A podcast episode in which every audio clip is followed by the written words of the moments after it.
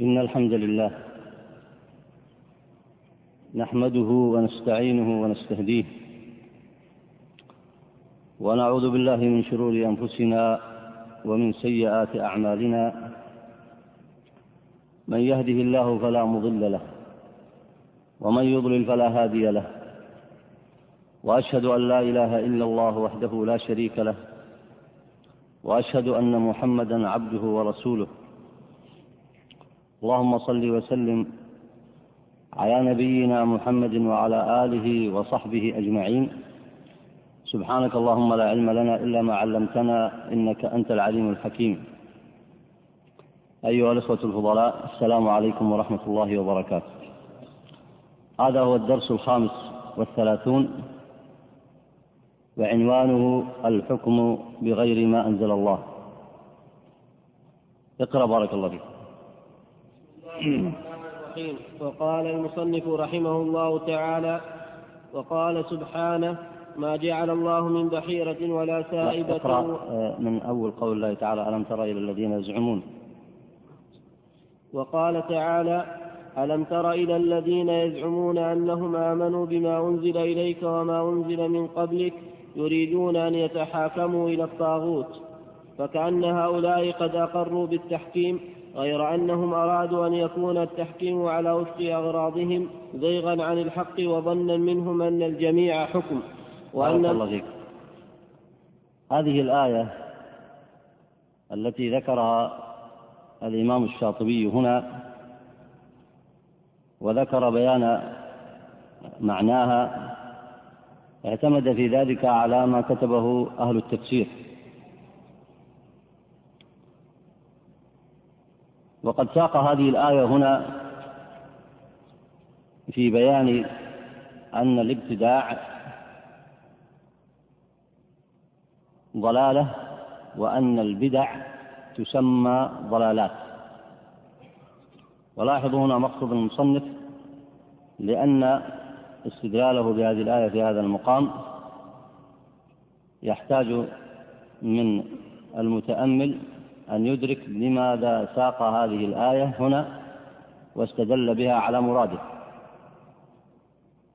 ثم إنه لما أراد أن يذكر من الوقائع قبل الإسلام وفي زمان رسول الله صلى الله عليه وسلم ما يدل على أن تسمية البدع ضلالات ذكر هذه الآية. فبين أن وجه الابتداع فيها هنا أنهم أقروا بالتحكيم.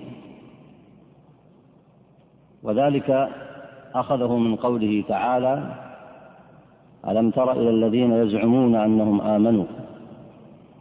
فأخذ من قول الله تعالى يزعمون أنهم آمنوا بما أنزل إليك وما أنزل من قبلك أنهم أقروا بالتحكيم.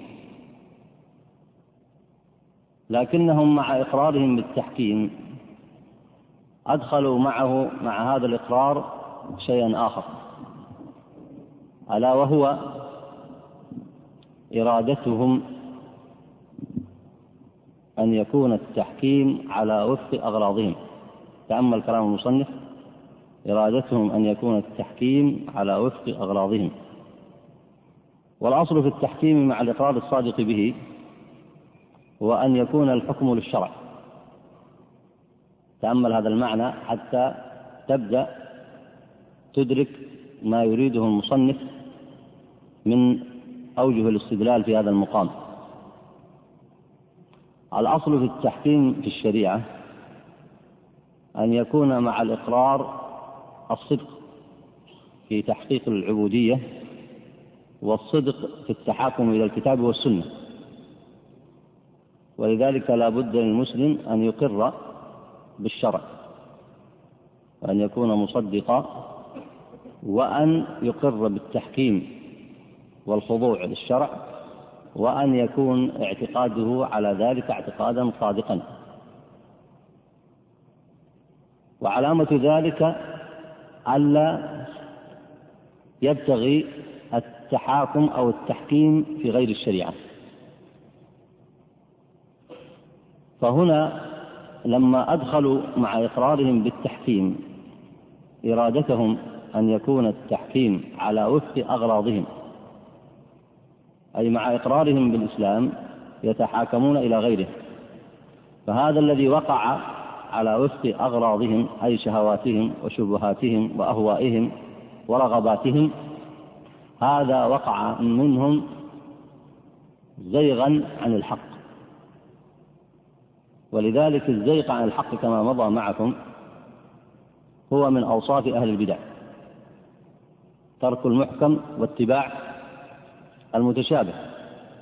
ومنه أيضا الجهل بمقاصد الشريعة هذا من أوصافهم. ومنه أيضا من أوصافهم اتباع الهوى.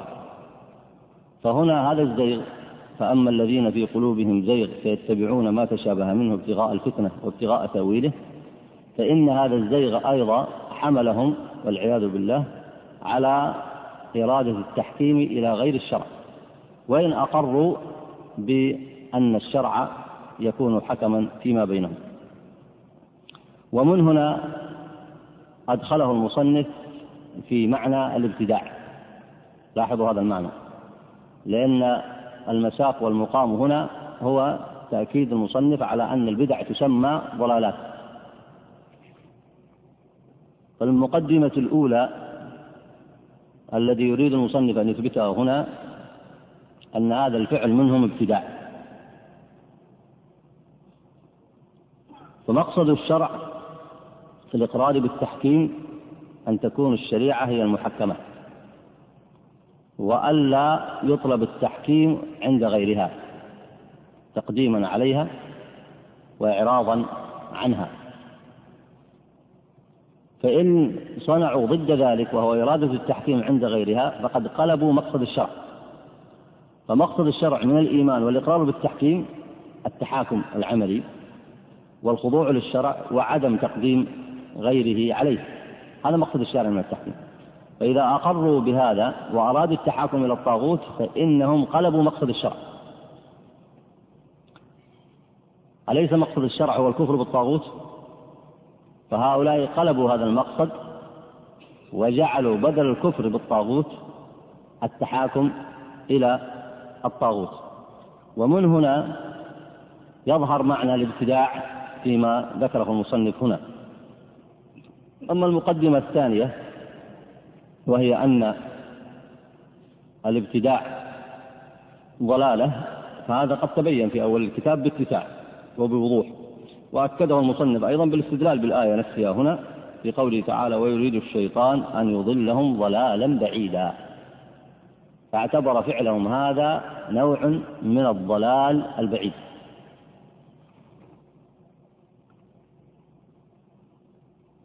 إي نعم. أما ما ذكره آه، المصنف هنا أيضا من الآية آه، فنعضده بقول ابن كثير هنا في سبب نزول هذه الآية. قال رحمه الله في كتابه التفسير إنها في رجل أي نزلت في رجل من الأنصار ورجل من اليهود تخاصما. فجعل اليهودي يقول بيني وبينك محمد أي بيني وبينك الشريعة.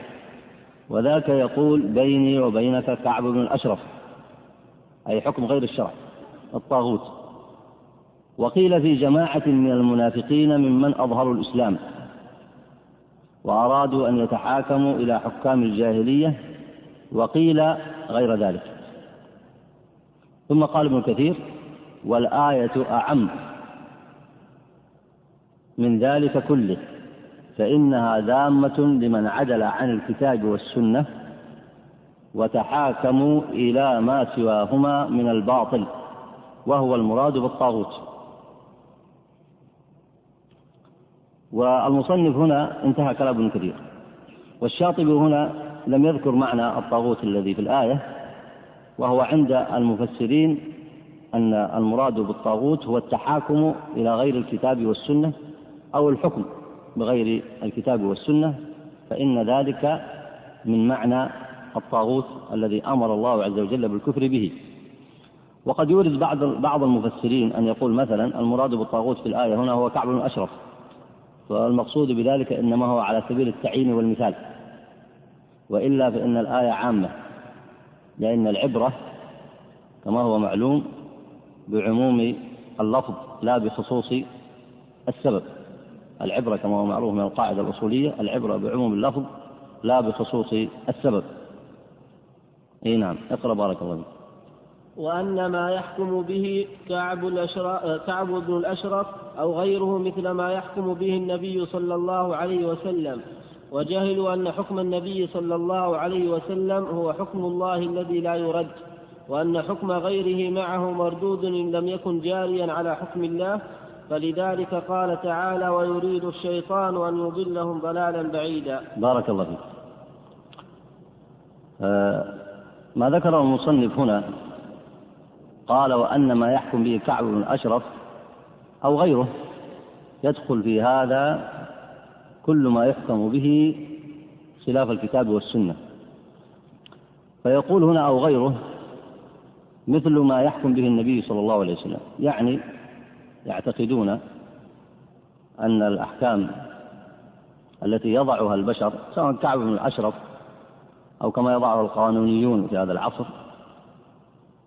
أو كما يضعها أهل الجاهلية الأولى في أحكامهم التي يتحكمون إليها يعتقد هؤلاء أن حكم الطاغوت أن حكم غير الكتاب والسنة مثل الكتاب والسنة.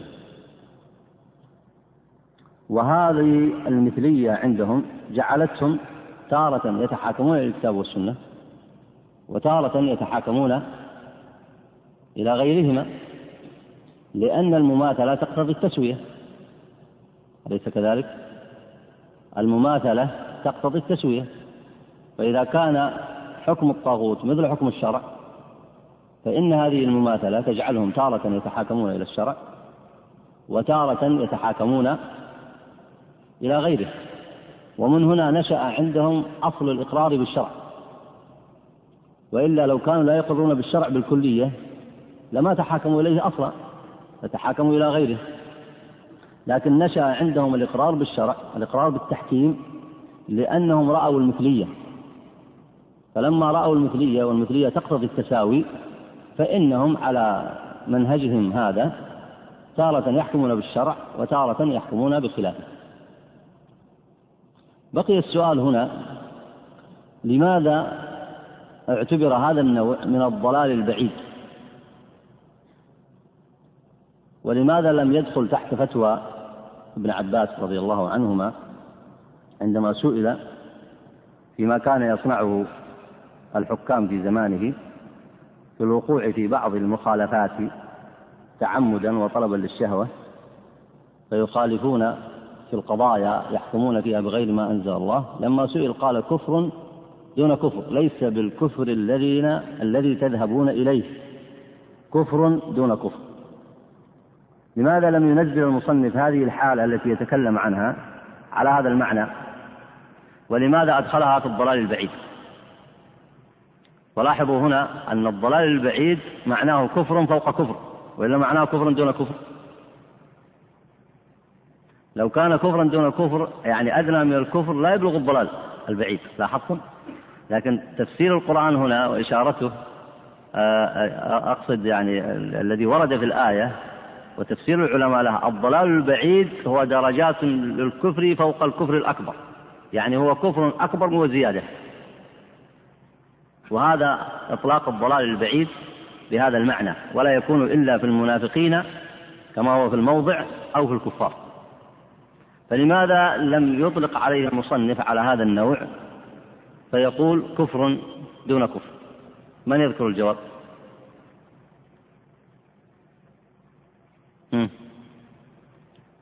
تفضل.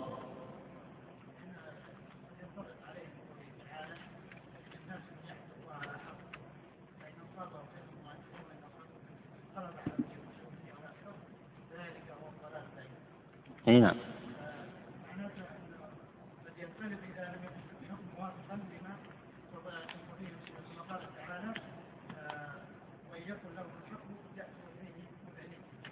اي نعم. طيب هذا الجواب ها؟ من يذكر جواب أيضا؟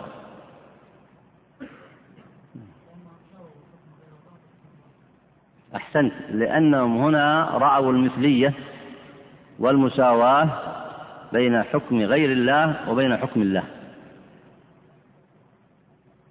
ولذلك هنا ينبغي لطالب العلم أن يحفظ أنواع الحكم بغير ما أنزل الله كما فصلها السلف رضوان الله عليهم. وكما بينها آه، علماء أهل السنة حتى يستطيع أن يميز بين ما يكون من الضلال البعيد كما ذكر المصنف هنا وبين ما يكون من الكفر الذي هو دون الكفر. الذي قال ابن عباس عنه ليس بالكفر الذي تذهبون إليه كفر دون كفر السؤال الثاني هنا لماذا اعتبر الشاطبي أن التحاكم إلى الطواغيت من الابتداع؟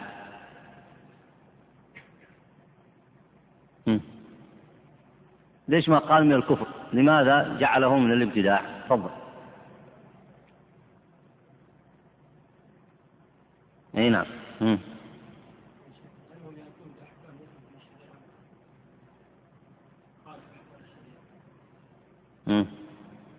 طيب.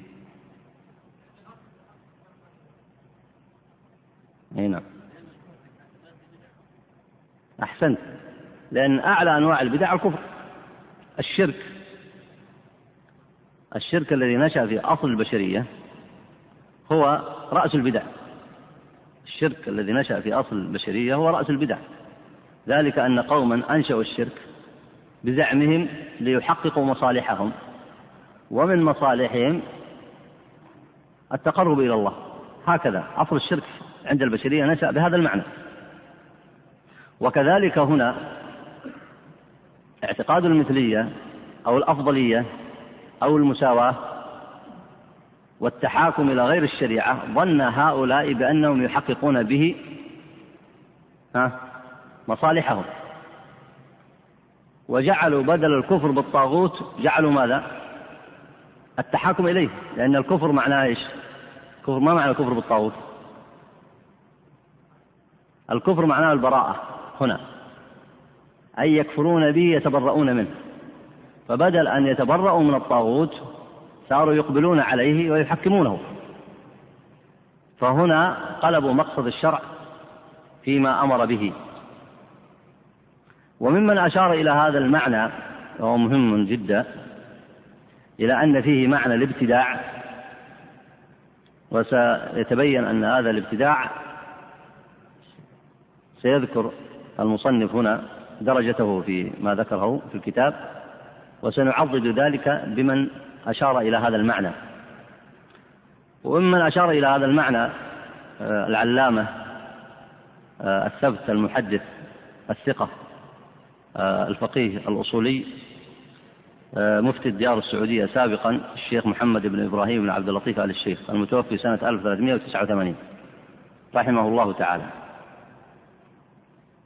وقد أفتى في نازلة كبرى من النوازل التي حدثت في العصور المتأخرة.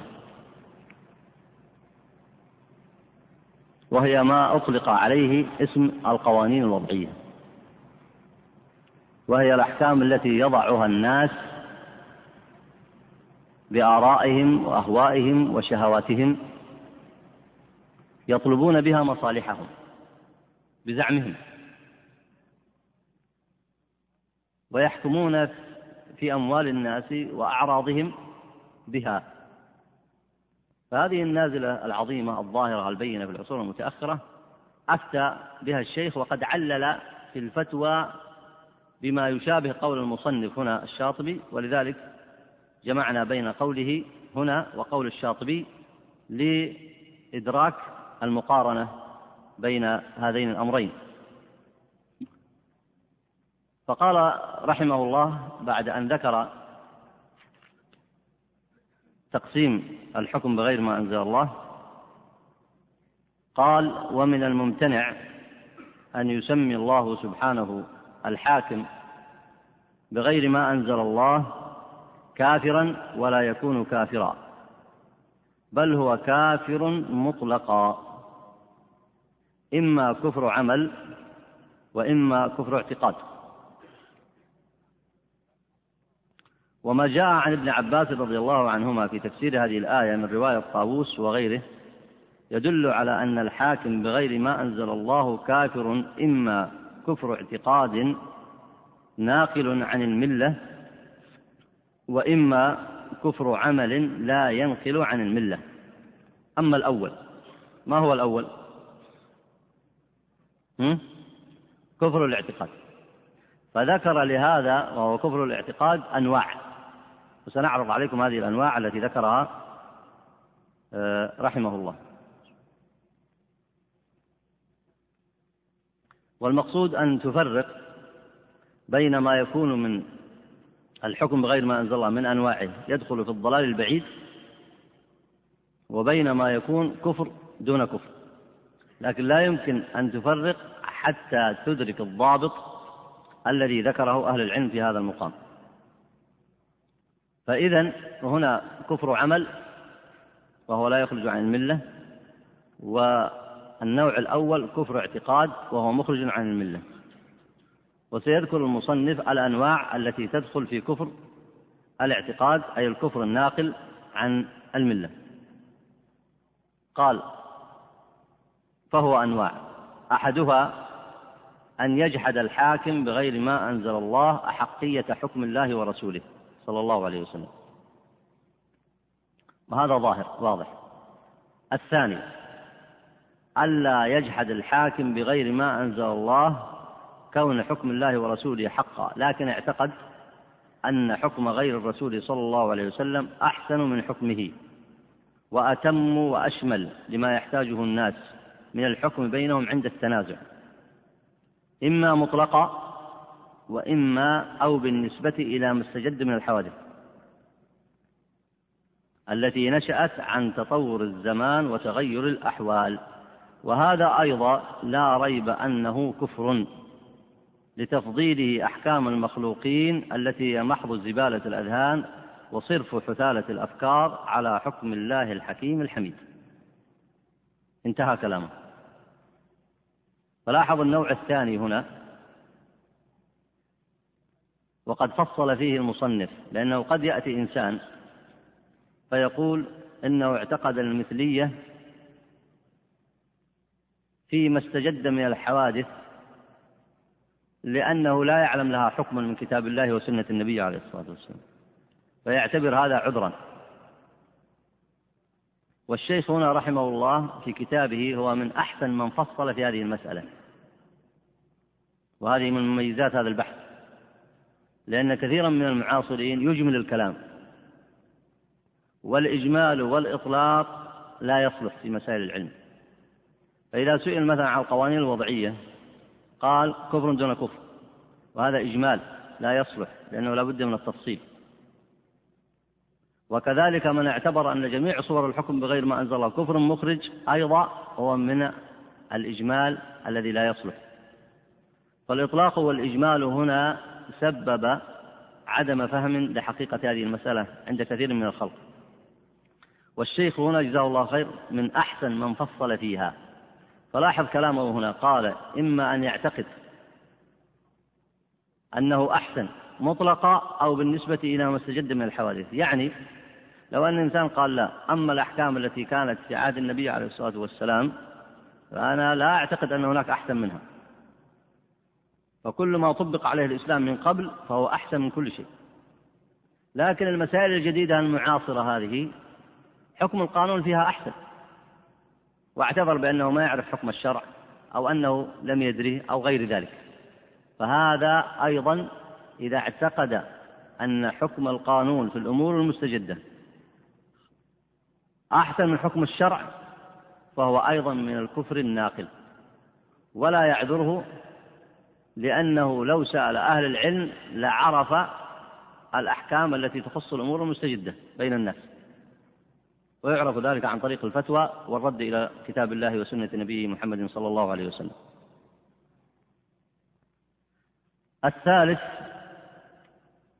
أي من النوع الذي هو كفر ناقل عن الملة ألا يعتقد كونه أحسن من حكم الله ورسوله. لكن اعتقد أنه مثله. فهذا كالنوعين الذي اللذين قبله. في كونه كافرا الكفر الناقل عن الملة. لما يقتضيه ذلك من تسوية المخلوق بالخالق والمناقضة والمعاندة لقوله عز وجل ليس كمثله شيء. ونحوها من الآيات الكريمة الدالة على تفرد الرب بالكمال وتنزيهه عن مماثلة المخلوقين في الذات والصفات والأفعال والحكم بين الناس فيما يتنازعون فيه. وهنا تأتي مسألة ربط قضية الحكم وقضية الشريعة بالاعتقاد. وهذا واضح في كلام الشيخ رحمه الله. النوع الثالث هنا الذي قال كالنوعين اللذين قبله في كونه كون فاعله كافرا الكفر الناقل عن الملة. هذه الصور كلها كما سيأتي معكم كلها في من أقر بالتحكيم. ولذلك كلامه هنا من جنس كلام الإمام الشاطبي رحمه الله. وسنعود إلى كلام الشاطبي مرة أخرى الذي يذكر فيه أن هؤلاء أقروا بالتحكيم وانتسبوا للإسلام. والكلام في هؤلاء الرابع ألا يعتقد كون حكم الحاكم بغير ما أنزل الله مماثلا لحكم الله ورسوله.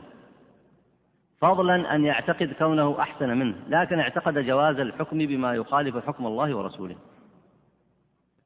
فهذا كالذي قبله يصدق عليه ما يصدق عليه لاعتقاده جواز ما علم بالنصوص الصريحة الصحيحة الصريحة القاطعة تحريمه لأن الله عز وجل حرم الحكم بغير ما أنزل الله وهذا رأى جوازه. النوع الخامس. قال الخامس وهو أعظمها وأشملها. إيش معنى أعظمها وأشملها؟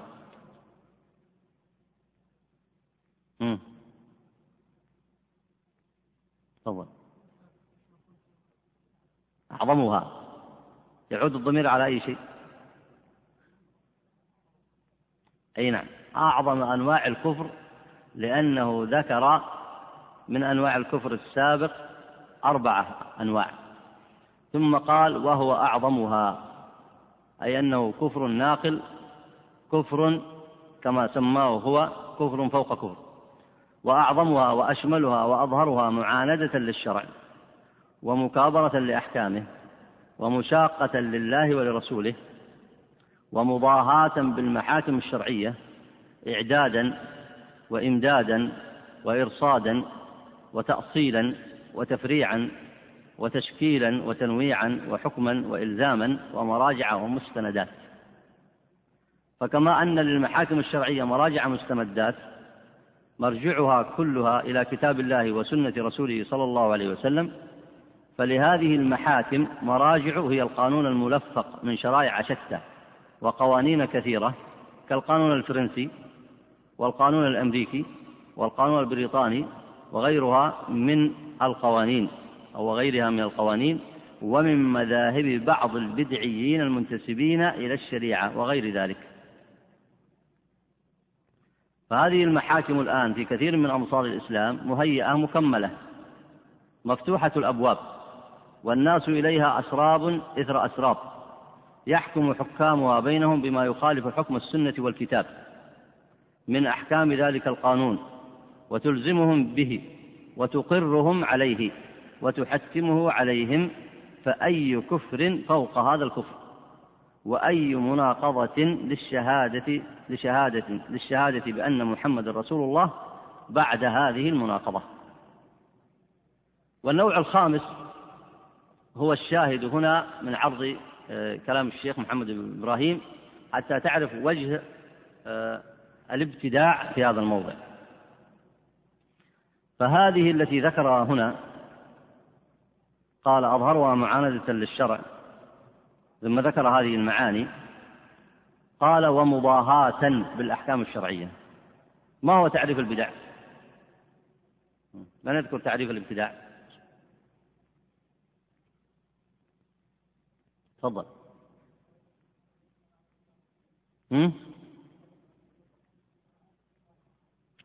طريقة في الدين مخترعة تضاهي الشرعية. يقصد بها المبالغة في التعبد. وعلى التعريف الثاني في العادات يقصد بها ما يقصد بالطريقة الشرعية. فلاحظوا هذه المقارنة حتى يظهر لكم معنى آه، المضاهاة ومعنى أن أصحاب القانون يطلبون بزعمهم مصالحهم. لأن كثيرا من الناس وسيأتي معكم ذكر بعض الأعذار كثيرا من الناس من يعتذر فيقول أن هؤلاء لا يعتقدون صحة هذا القانون. أو يعتقدون أن هذا القانون ليس بصحيح أو نحو ذلك. وهذه هم أنفسهم لا يعتذرون بها بل هم يعتقدون أن ما يصنعون إنما هو مصلحة ويحقق مصالحهم. لاحظ هنا كيف تتحقق المضاهاة. الواجب في الشرع كما قال آه، الشاطبي كما سيذكره أيضا الشيخ محمد إبراهيم قال الواجب عليهم الكفر بالطاغوت فهم عكسوا ذلك. فجعلوا بدل الكفر بالطاغوت التحاكم إليه. ثم جعلوا لما هم فيه من الباطل جعلوا لذلك تشريعا وجعلوا لذلك أصولا. فكما أن أصول أهل السنة مثلا أصول الفقهاء الكتاب والسنة والإجماع والقياس. وهذه أصول الشريعة. والقانونيون جعلوا لقانونهم أصولا. كما ذكر الشيخ محمد إبراهيم تارة القانون الفرنسي تارة القانون الأمريكي تارة القانون البريطاني وتارة من أهوائهم وأفكارهم وتخرصاتهم التي يضيفونها. وكلها أوهام وتخرصات. فتأمل هنا وضع الشرع التحاكم إلى الشريعة وقضاتها. ولهؤلاء محاكم ومستندات وأصول. إذا سألت ما هي أصولك؟ قال الكتاب والسنة والإجماع والقياس. المضاهاة من أين تأتي عند القانونيين الواجب التحاكم إلى القانون وقضاته. وعندهم محاكم ومستندات وأصول. فلاحظ المقارنة بين الأمرين حتى تفهم حقيقة القانون. فقايس الآن بينهما. الشريعة محاكم مستندات أصول مراجع حكم إلزام تحقيق المصالح. القانون محاكم مستندات أصول مراجع حكم وإلزام تحقيق المصالح. ولذلك كلام الشيخ محمد عبد بن إبراهيم هنا من أحسن من بين هذه المسألة. لأن كما أسلفت كثير من الناس يدرسها دراسة مجملة.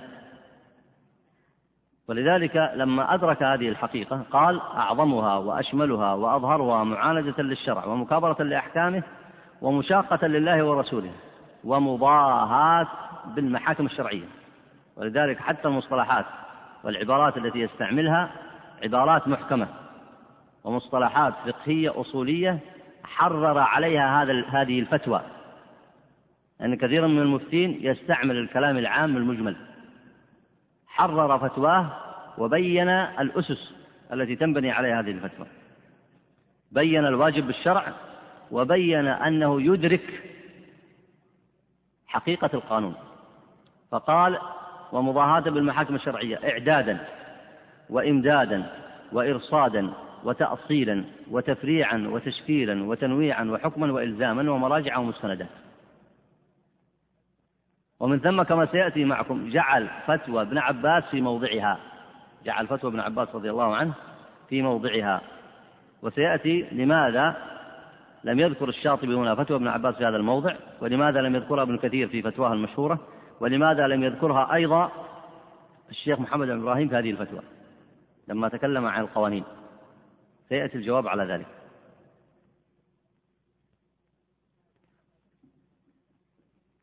مما يتعلق أيضا باستكمال هذه الفتوى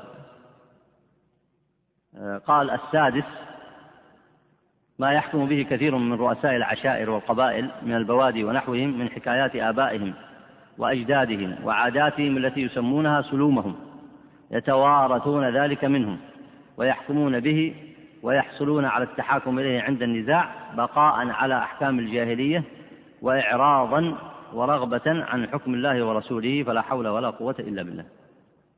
هذا كم نوع الآن ذكره؟ ست أنواع. من الكفر من كفر الاعتقاد ولا من كفر العمل؟ إذا الذي يأتي مثلا ويفتي بأن الحكم بغير ما أنزل الله مطلقا من كفر العمل يصيب ولا يخطئ؟ يخطئ بلا ريب. لأنه لا بد من هذا التفصيل الذي آه، ذكره الشيخ محمد بن إبراهيم وهو مبني على اعتقاد السلف رضوان الله عليهم. القسم الثاني من قسمي كفر الحاكم بغير ما أنزل الله وهو الذي لا يخرج من الملة. فقد تقدم أن تفسير ابن عباس رضي الله عنهما لقول الله عز وجل ومن لم يحكم بما أنزل الله فأولئك هم الكافرون قد شمل ذلك القسم. وذلك في قوله رضي الله عنه في الآية كفر دون كفر وقوله أيضا ليس بالكفر الذي تذهبون إليه وذلك أن تحمله شهوته وهواه على الحكم في القضية. بغير ما أنزل الله مع اعتقاد أن حكم الله ورسوله هو الحق واعترافه على نفسه بالخطأ ومجانبة الهدى. واعترافه على نفسه بالخطأ ومجانبة الهدى. وهذا وإن لم يخرجه كفره عن الملة فإنه معصية عظمى أكبر من الكبائر كالزنا وشرب الخمر والسرقة واليمين الغموس وغيرها. فإن معصية سماها الله في كتابه كفرا أعظم من معصية لم يسمها كفرا. نسأل الله أن يجمع المسلمين على التحاكم إلى كتابه انقيادا ورضاء إنه ولي ذلك والقادر عليه. انتهى كلامه رحمه الله.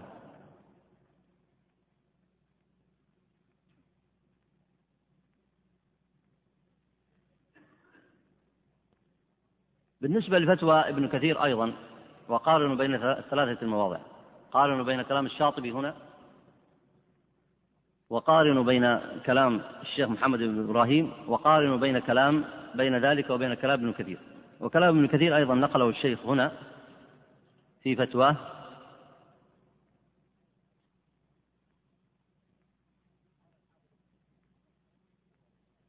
قال الحافظ ابن كثير في تفسير هذه الآية ينكر تعالى في قول الله تعالى أفحكم الجاهلية يبغون ومن أحسن من الله حكما لقوم يوقنون.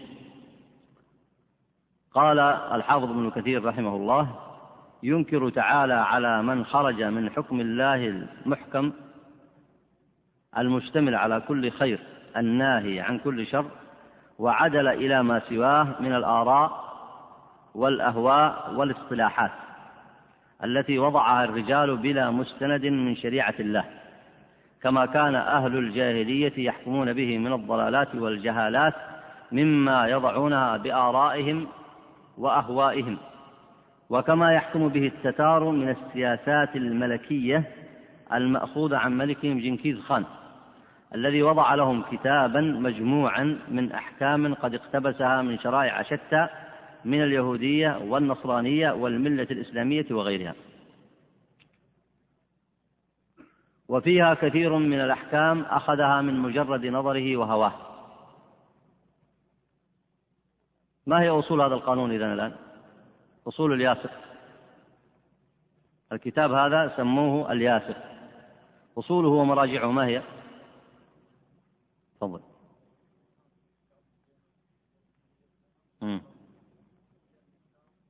من الأنظمة اليهودية والنصرانية؟ وبعضها من الملة الإسلامية والأصل الرابع من أهوائهم ويأخذونها من مجرد نظرهم فهو مكون من أربعة أشياء. قال فصارت في بنيه شرعا متبعا وهذا الذي جعل الشيخ محمد عبد الوهاب يستفيد من هذه الفتوى ويفهمها حق فهمها. وعرف أن القانون الوضعي صيره الناس شرعا متبعا. ولذلك استفاد من هذه الفتوى ولم يلتفت إلى إقرارهم بالتحكيم. ولذلك المصنف أيضا الشاطبي هنا لم يلتفت لأن المسألة أصلا واردة في من أقروا بالتحكيم ونطقوا بالشهادتين. وقال أيضا الشاطبي أيضا في كلام ابن كثير لما نقله أيضا قال الآية في من دخل في الإسلام. فهذا لو كان معتبرا أو ملتفتا إليه لم يكن في الموضع في الموضع نزاع أصلا ولا داعي لإيرادها فإن هذه المسألة المبحوثة إنما هي في من نطق بالشهادتين وأقر بالتحكيم. والآية نزلت في من دخل في الإسلام كما ورد في أوجه ذكرها أهل التفسير. ثم أيضا أدركوا الصورة التي يفتى فيها. فهؤلاء قال ابن كثير هنا فصارت في بنيه شرعا متبعا يقدمونها على الحكم بكتاب الله وسنة رسوله صلى الله عليه وسلم. فمن فعل ذلك فهو كافر يجب قتاله حتى يرجع إلى حكم الله ورسوله فلا يحكم سواه في قليل ولا كثير. قال تعالى أفحكم الجاهلية يبغون أي يبتغون ويريدون وعن حكم الله يعدلون ومن أحسن من الله حكما لقوم يوقنون أي ومن أعدل من الله في حكمه لمن عقل عن الله شرعه وآمن به وأيقن. وعلم أن الله أحكم الحاكمين وأرحم بخلقه من الوالدة بولدها فإنه تعالى هو العالم بكل شيء القادر على كل شيء العادل في كل شيء. انتهى قول الحافظ ابن كثير رحمه الله. بقي السؤال هنا حتى آه، تتمكنوا من المقارنة بين هذه المواضع الثلاثة. وكلام أهل العلم في ذلك كثير مشهور من علماء السلف وحتى من العلماء المعاصرين. لكن لا نطيل بذلك لأن الأمر يتعلق بالمقارنة بين ما ذكره الإمام الشاطبي وبين أبرز من أفتى في هذا الموضوع. ومن أبرزهم قديما الحافظ المفسر العلامة ابن كثير رحمه الله. ومن أبرزهم في العصر الحاضر العلامة الثبت الأصولي الشيخ محمد بن إبراهيم. لماذا لم يذكر أحد منهم في فتواه شرط الاستحلال؟ من يستطيع يذكر الجواب؟ لأن يعني كثير من الناس إذا أفتوا في قضية الحكم بغير ما أنزل الله قالوا لا يكفر إلا إذا استحل. فلماذا لا يذكر هؤلاء العلماء لم يذكروا لم يذكر أحد في فتواه منهم شرط الاستحلال. من يستطيع يجيب على هذا السؤال؟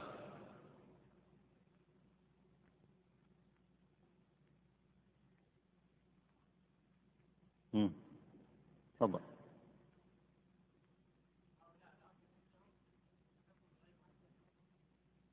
أي نعم. مم.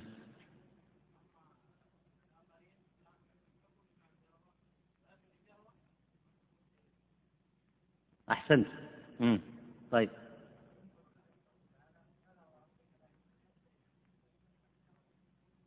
هذا استدلال. أي نعم. طيب.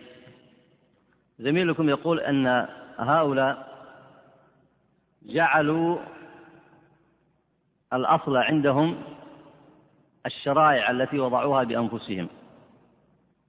وهي كما ذكره الشيخ محمد بن إبراهيم واعتبر ذلك مضاهاة للشريعة واعتبره من الكفر الأكبر ولم يقل إذا استحلوا. وكذلك ابن كثير هنا قال فصارت في بنيه شرعا متبعا. إيش معنى شرعا متبعا؟ تفضل. إيش معنى شرعا متبعا؟ صح معمول به. معنى شرعا متبعا معمول به لكن في معنى أدق من هذا. ها؟ ها؟ نعم؟ أحسنت دين. يعني دين متبع عندهم ها؟ نعم؟ مم. نعم؟ جعلوه الأساس. أيوه ها. شرعا متبعا. إيش معنى شرع؟ يعني جعلوه كالمشروع عندهم. يعني أنت هم جعلوه مشروعا. تسألهم تقول استحليتم أو لا؟ هم يجعلونه شرعا مستحسنا. ولذلك هنا العلماء الذين فصلوا في هذه المسألة لاحظوا مسألة التشريع من دون الله وسيطيل فيها المصنف الشاطبي في ذكرها. والتشريع من دون الله لا يكون إلا من الكفار أو المنافقين. لا يتصور أن يكون التشريع من دون الله من أهل الإسلام. لاحظتم الآن؟ يعني التشريع من دون الله هو فعل الكفار والمنافقين. فهنا إذا جعلوه شرعا متبعا فيما بينهم فقد دخلوا في التشريع من دون الله. والتشريع في حقيقته التشريع من دون الله في حقيقته هو استحسان. هو استحسان. وهو استحلال. وسنضرب ذلك لذلك أمثلة. تدل على أنه هو في حقيقته استحلال واستحسان ولذلك يلاحظ في هذه الفتاوى المذكورة أنهم أن العلماء لم يذكروا شرط الاستحلال لكن لو جاءوا مثلا في الحاكم الذي لا يبدل الشرع ويخالف في بعض القضايا اعتبروا حكم ماذا؟ في بعض القضايا اعتبروا حكم ماذا؟ ها؟ كفر دون كفر أليس كذلك؟ فهنا يأتي شرط الاستحلال. لماذا؟ لأن فعله مثل فعل العاصي والزاني والسارق. وإن كان الشيخ محمد بن إبراهيم أشار كما أشار غيره أن فعله أعظم. لكن حتى إذا قلنا فعله أعظم لا يخرج فعله عن كفر دون كفر. فهنا نشترط فيه ما نشترط في العاصي. العاصي إذا شرب الخمر ماذا نقول فيه؟ نقول يكفر ولا نقول إذا استحل؟ نقول إذا استحل. والزاني إذا زنى نقول إذا زنى ما يكفر إلا إذا استحل وهكذا. لكن في الصور التي ذكرها الشيخ محمد بن إبراهيم الصور الستة ما يقال إذا استحل. لماذا؟ لأن أصل مع أصل فعله هو استحسان وأصل فعله هو تشريع.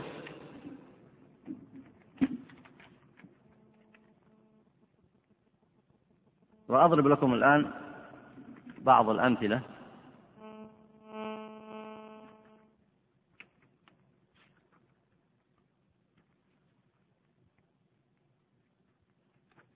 التي تبين أن هؤلاء العلماء لم يذكروا شرط الاستحلال لأنه لا يرد هنا أصلا لأنهم يعتبروا هذا ناقض ناقض مستقل.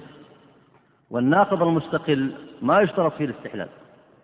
ما يقال الإنسان إذا أشرك ما يشرك إلا إذا استحل. ما يقال كذا. لاحظتم؟ وإذا سب الرسول ما نقول ما يكفر إلا إذا استحل. هذا مو صحيح. وإذا عبد القبور ما نقول هذا ليس بشرك إلا إذا استحل. فالناقض المستقل بذاته الناقض المستقل بذاته هذا لا يدخل معه شرط الاستحلال. وإنما يدخل شرط الاستحلال من لا يعرف الاعتقاد الصحيح. تأمل. هذه المسائل في بحثها لا يصلح فيها العاطفة. لا العاطفة الرخوة ولا العاطفة المتشددة. ما تصلح فيها العاطفة. يصلح فيها العلم والتدقيق فيه حرفا بحرف. فالنواقض العشرة المذكورة ذكرها الشيخ محمد بن عبد الوهاب والذي ذكرها الفقهاء الأربعة في كتبهم وفصلوا فيها لم يجعلوها عشرة فصلوا فيها تفصيلا عظيما. هذه لا يذكرون معها شرط الاستحلال. لكن شرط الاستحلال يرد فيما ليس بناقض مثل المعصية رجل شرب الخمر أو زنى أو قتل. هذه معصية. ما يكفر إلا إذا استحل. لاحظتم؟ لكن واحد يسجد لصنم. يرفض حكم الشرع.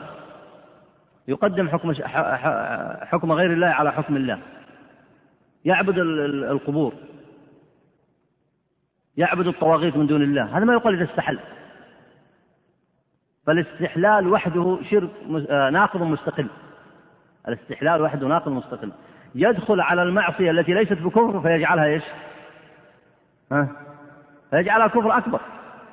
لكن ما يأتى للشرك والنواقض المعتبرة عند أهل السنة فيقول فيقال ما تصبح من الكفر الأكبر إلا إذا استحل. هذا يقوله من لا يفهم الاعتقاد الصحيح. ومن لا يعرف عقيدة أهل السنة ولا يجري كلام السلف الصالح في هذا الأمر. فتأمل تأمل هذا ودقق فيه.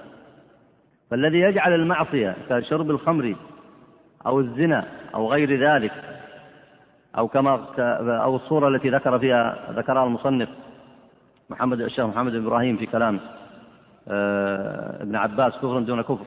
من جعلها كفرا أكبر بدون استحلال فهذا مذهبه مذهب الخوارج. لاحظتم؟ لأنه جعل ما ليس بكفر مخرج جعله كفرا مخرجا وهذا خلاف النصوص الشرعية. مذهب بدعي.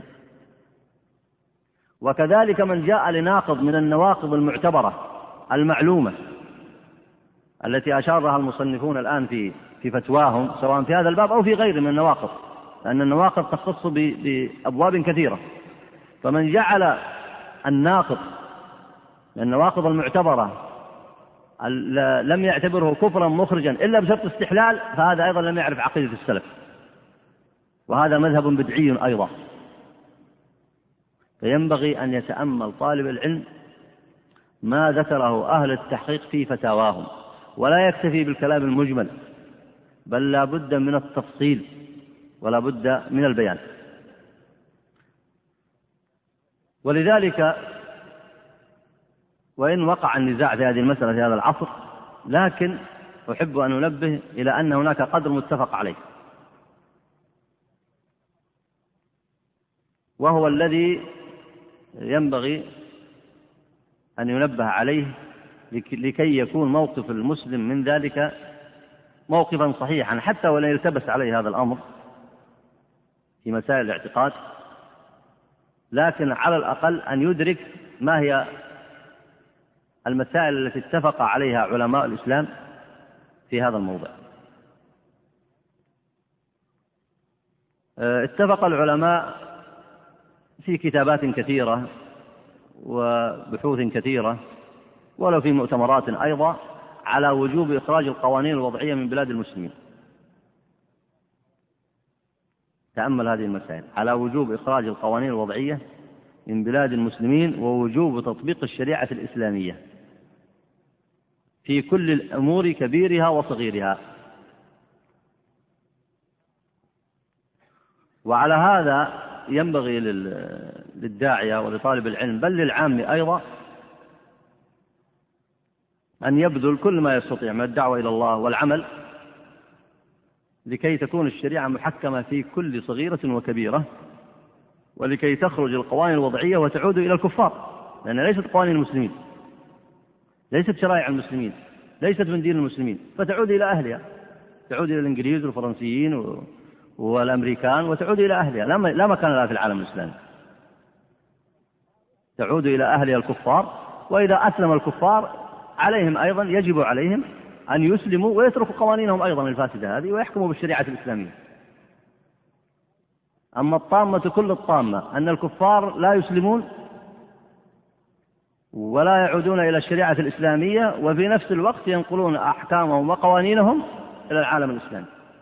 ولذلك رأى المسلمون أن هذه المصيبة القارعة التي حلت في العالم الإسلامي ولا في العالم الإسلامي أكثر من مئة عام. رأوا أن الواجب المتعين هو إخراجها.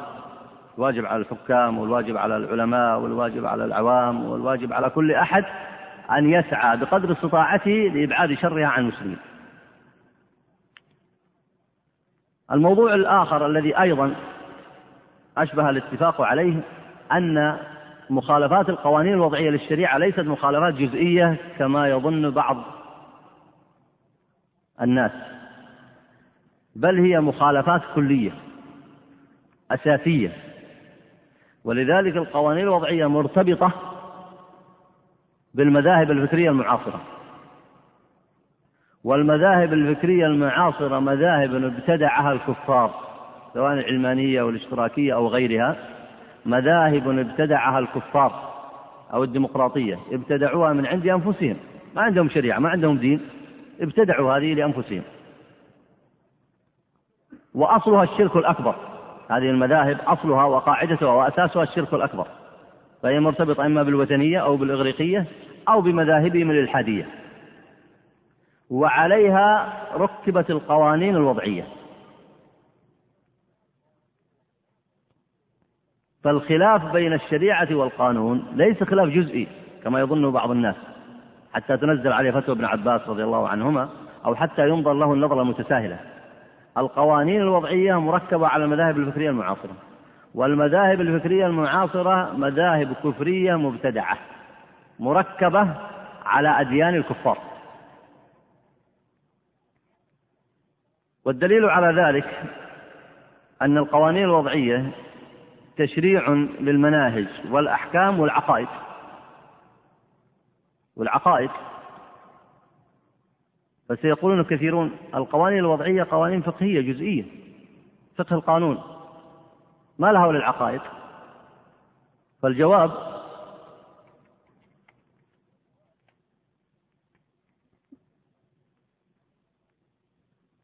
أن من أصول القانون المعلوم عند أهله والمنصوص عليه كتابة واستحلالا وتشريعا وإعدادا وإرصادا ومستندات فما تقول له هل أنت استحليت أو لا؟ لأن هذا هو شرعه ودينه. من أصولهم أن الإسلام ليس بملزم للناس وأنه إذا كفر لا يعتبر مرتدا. إذا كفر لا يعتبر مرتدا. ومن ثم لا يعاقب. ومن ثم لا يعاقب. وبنوه على مذهبهم في حرية الأديان. فالإنسان ينتقل من, من أي دين إلى أي دين. النصراني ينتقل إلى اليهودية واليهودي ينتقل إلى النصرانية والشيوعي إلى الإشتراكية والاشتراكي إلى الشيوعية. وأديان المشركين من من شرك إلى شرك لأنهم هم أصلا لا يرون للدين ميزة أصلا. فلذلك بنوا عقيدتهم قانونهم على هذا. وجعلوا أيضا المسلم إذا انتقل عن دينه لا لا لا يعاقبه القانون ولا يعتبر أتى جريمة. ولا يعتبر أتى جريمة.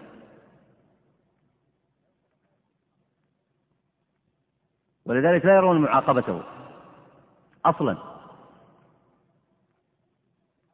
ولم يبق في بعض القوانين إلا ما يتعلق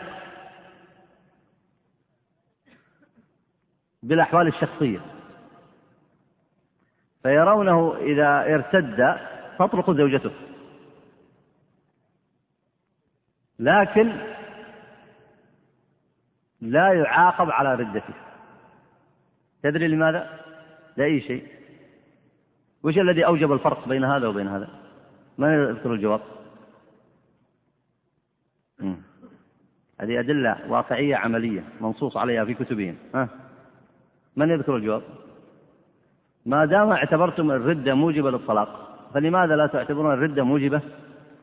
للقتل والحد. لماذا؟ والعقوبة. ها؟ من يذكر الجواب.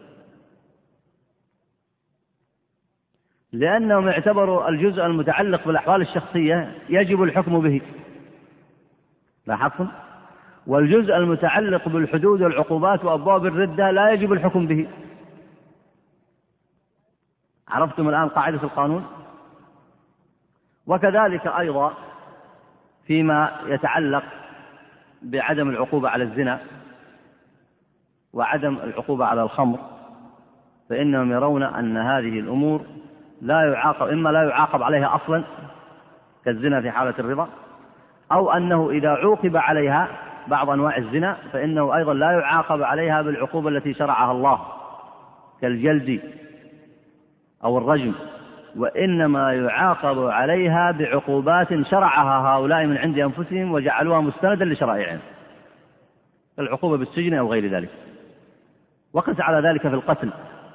وحتى الخمر فإنها متقومة وتباع وتشترى. وهي في أصل الشرع محرمة غير متقومة. فإذا لم ينزل العلماء شرط الاستحلال لأن هذا المكتوب وحده استحلال. لاحظتم؟ لأن هذا المكتوب المدون هو تشريع واستحسان واستحلال. فلا تسأل صاحبه أنت استحسنت أو لا. ما يمكن تسأله. لماذا؟ لأنه قد كتب بيده وجعل هذا شريعة له. فأنت ما تسأله تقول هذه شريعتك وليست بشريعتك. هل استحسنت هذا ولم تستحسن هذا؟ أنت لا تسأله في ذلك. وإذا سألته السؤال في غير موضعه السؤال في غير موضعه ولذلك هنا العلماء لم يذكروا في هذه الفتاوى التي ذكرتها لم يذكروا شرط الاستحلال.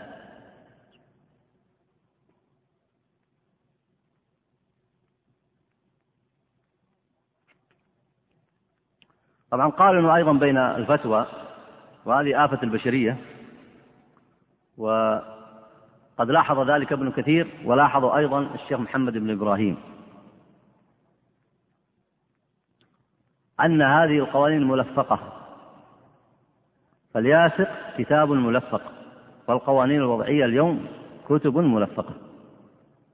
ولذلك لا بد من إعادة الأمة إلى الشريعة الواحدة والعقيدة الصحيحة والولاء لله ورسوله والبراءة من أحكام الطواغيت.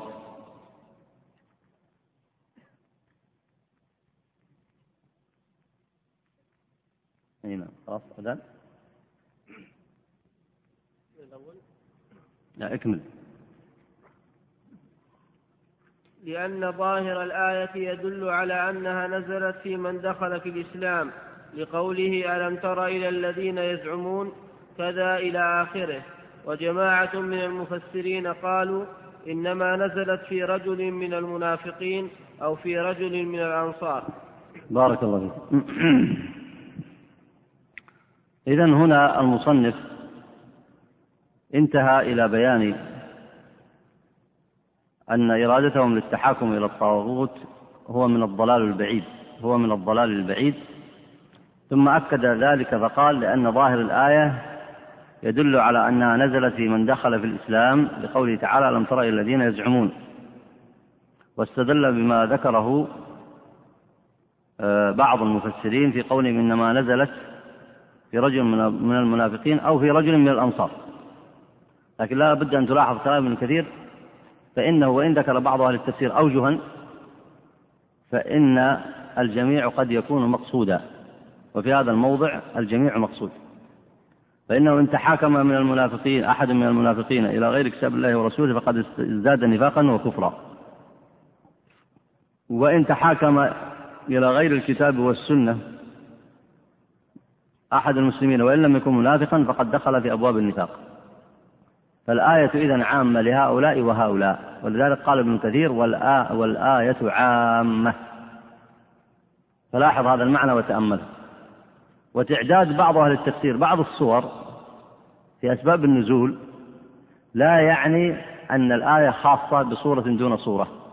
بل إذا نظرت في كلام المفسرين علمت أنها شاملة لجميع الصور كما هو في هذا الموضع.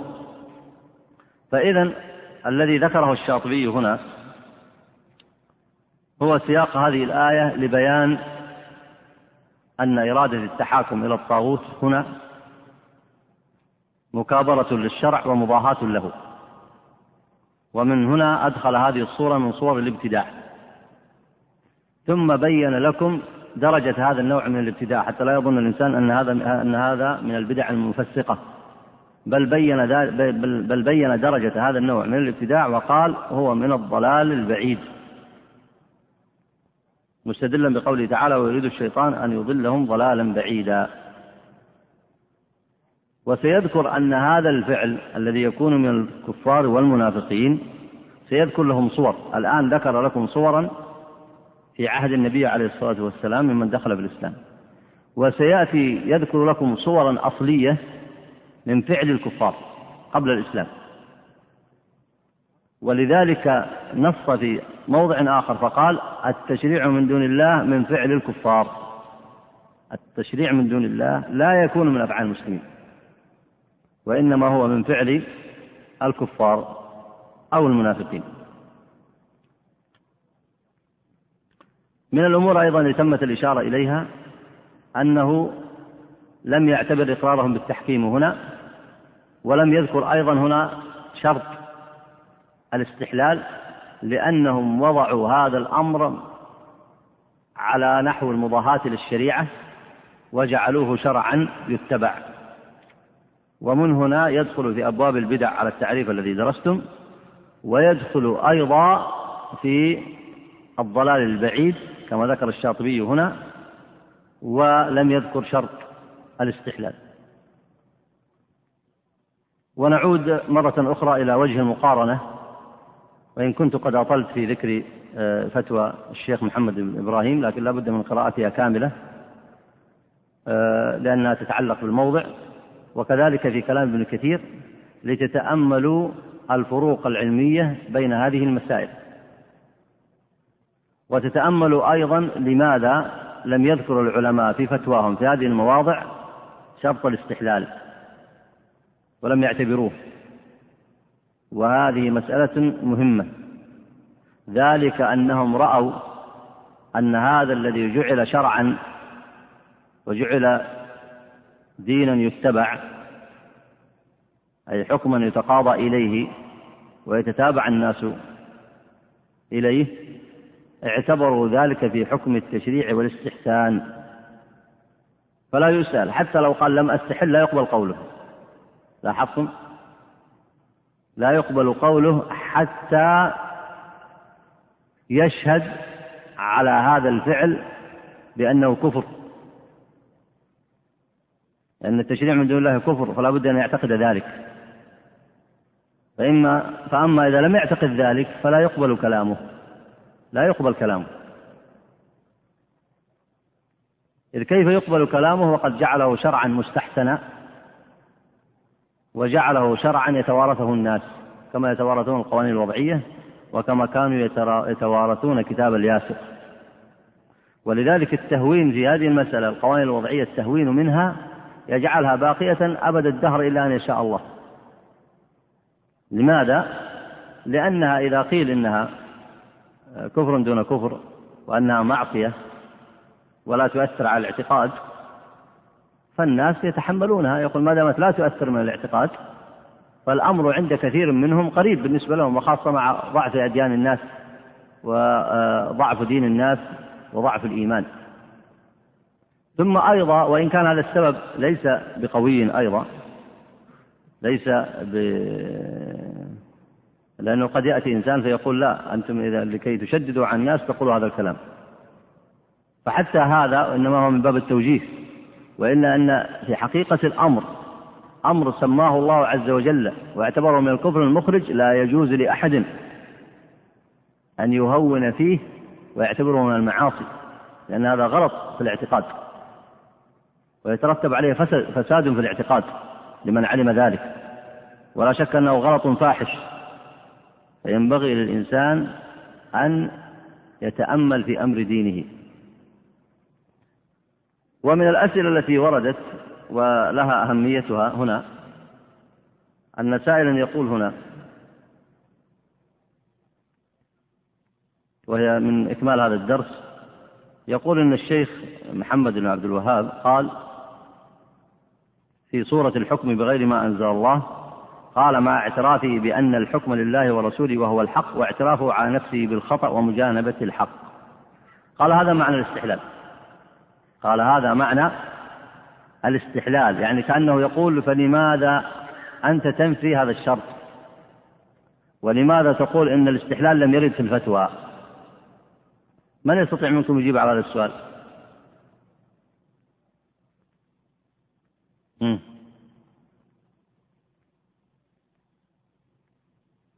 تفضل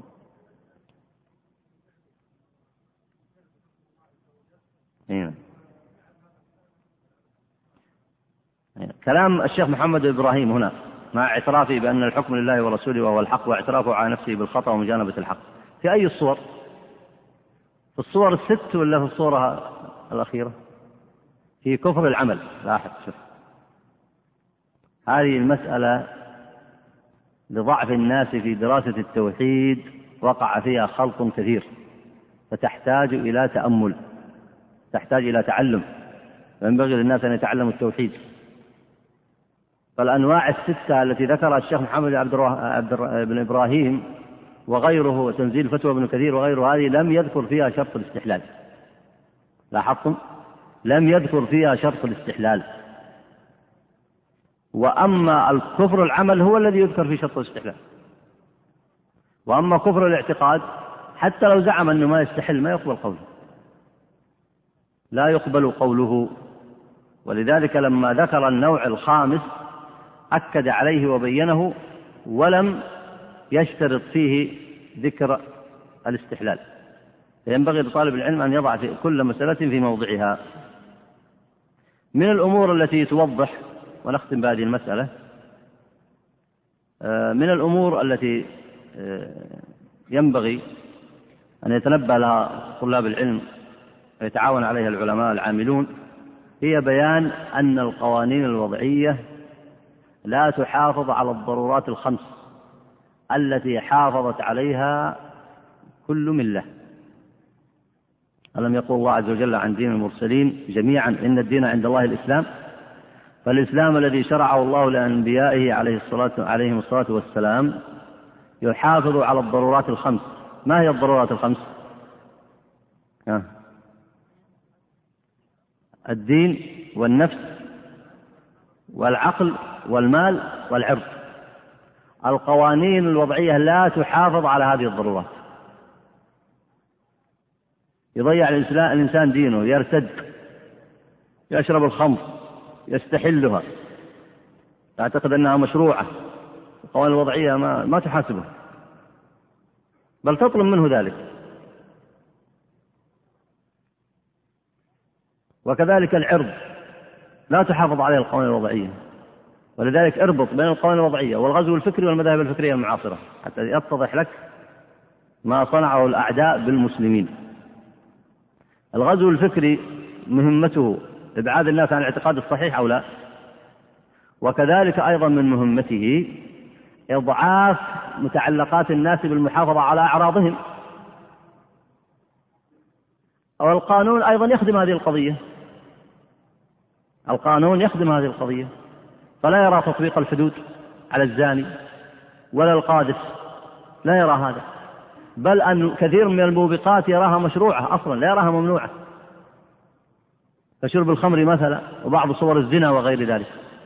فالقوانين الوضعية الموجودة في العالم الإسلامي هذه لا تحافظ على الضرورات الخمس. وهذا مما ينبغي أن يتنبه له طلاب العلم ويتنبه له ويتعاون العلماء العاملون على بيانه. وهذا من الدين الذي وقعت الغربة فيه في هذه العصور. وهو من أقبح أبواب الابتداع التي فتحت على الناس. فقد فتح عليهم بابان. الباب الأول الابتداع في عبادة القبور.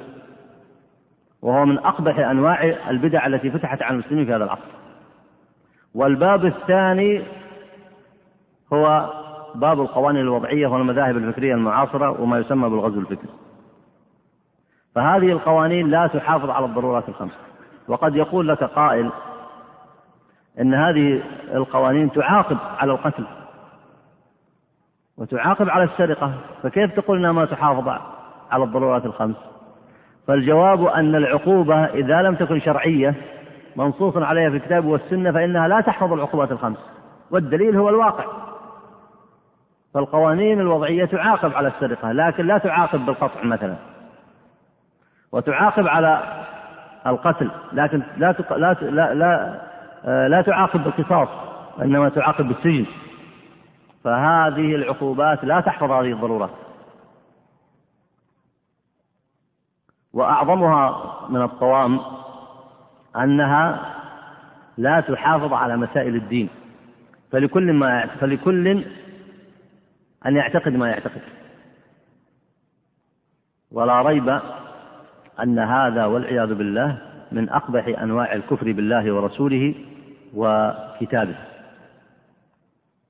فينبغي لطالب العلم أن يتأمل المقارنة بين هذه آه، الفتاوى المذكورة سواء ما ذكره المصنف هنا في كتاب الاعتصام أو ما ذكره ابن كثير وما ذكره الشيخ محمد بن إبراهيم وعليه أيضا أن يراجع هذه المواضع ويعيد تأملها والتدبر فيها. هذا وأسأل الله عز وجل لنا ولكم العافية ونصلي ونسلم على نبينا محمد وعلى آله وصحبه أجمعين. هناك طبعا أسئلة آه، الأسئلة كثيرة لكن أكثرها ليس متعلقا بالموضوع. ونأخذ منها ما هو مقتصر على الموضع.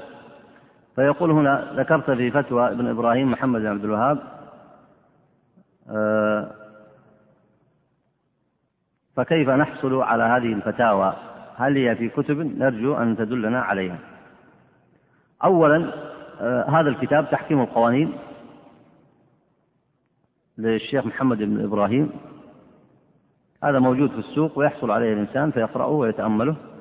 أما فتوى ابن كثير فهي موجودة في الموضع المشار إليه في هذا الدرس وأيضا هي موجودة بالتفصيل في كتابه آه، العبر في كتابه التاريخ. وكذلك ارجع إلى ما كتبه الشيخ محمد بن إبراهيم آه، محمد بن عبد الوهاب في هذه المسألة. وارجع أيضا إلى آه، كلام الفقهاء المذكور في باب أبواب الردة كتاب الأئمة الأربعة كتب الأئمة الأربعة وكذلك في كتب الفقه فهناك بحوث مطولة في هذا الباب. أي نعم.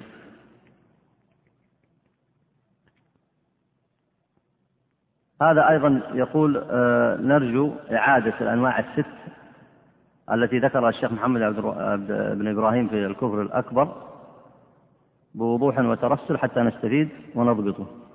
حتى تستفيد وتضبطه ارجع إلى الكتاب واحفظ هذه الأنواع الست. احفظها حفظا آه، فإن المحاضرات المقصود بها التذكير والتنبيه والتعليم والبيان والشرح والتنبيه على بعض الفتاوى البينة المشهورة في هذا الموضع. فإذا أردت أن تضبط فارجع إلى الكتاب واحفظ المواطن الست واحفظ أيضا ما ذكره في آه، كفر العمل وقارن بينهما واربط ذلك أيضا بما يتعلق في الأمور الست اربطها بالتوحيد كما ذكر كما ذكر ذلك آه، الشيخ محمد بن إبراهيم رحمه الله. هذا وصلى الله وسلم على نبينا محمد وعلى آله